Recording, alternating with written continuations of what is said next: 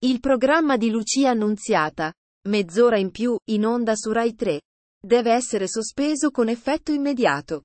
E in tal senso il Codacons ha presentato oggi, formale istanza al Sada Rai, alla Commissione di Vigilanza e all'Autorità per le Comunicazioni. Lo fa sapere lo stesso Codacons in una nota. La giornalista, in modo del tutto legittimo, si è schierata apertamente con le sue dichiarazioni contro il governo rassegnando le dimissioni ma mostrando l'intenzione di proseguire con la trasmissione fino a giugno.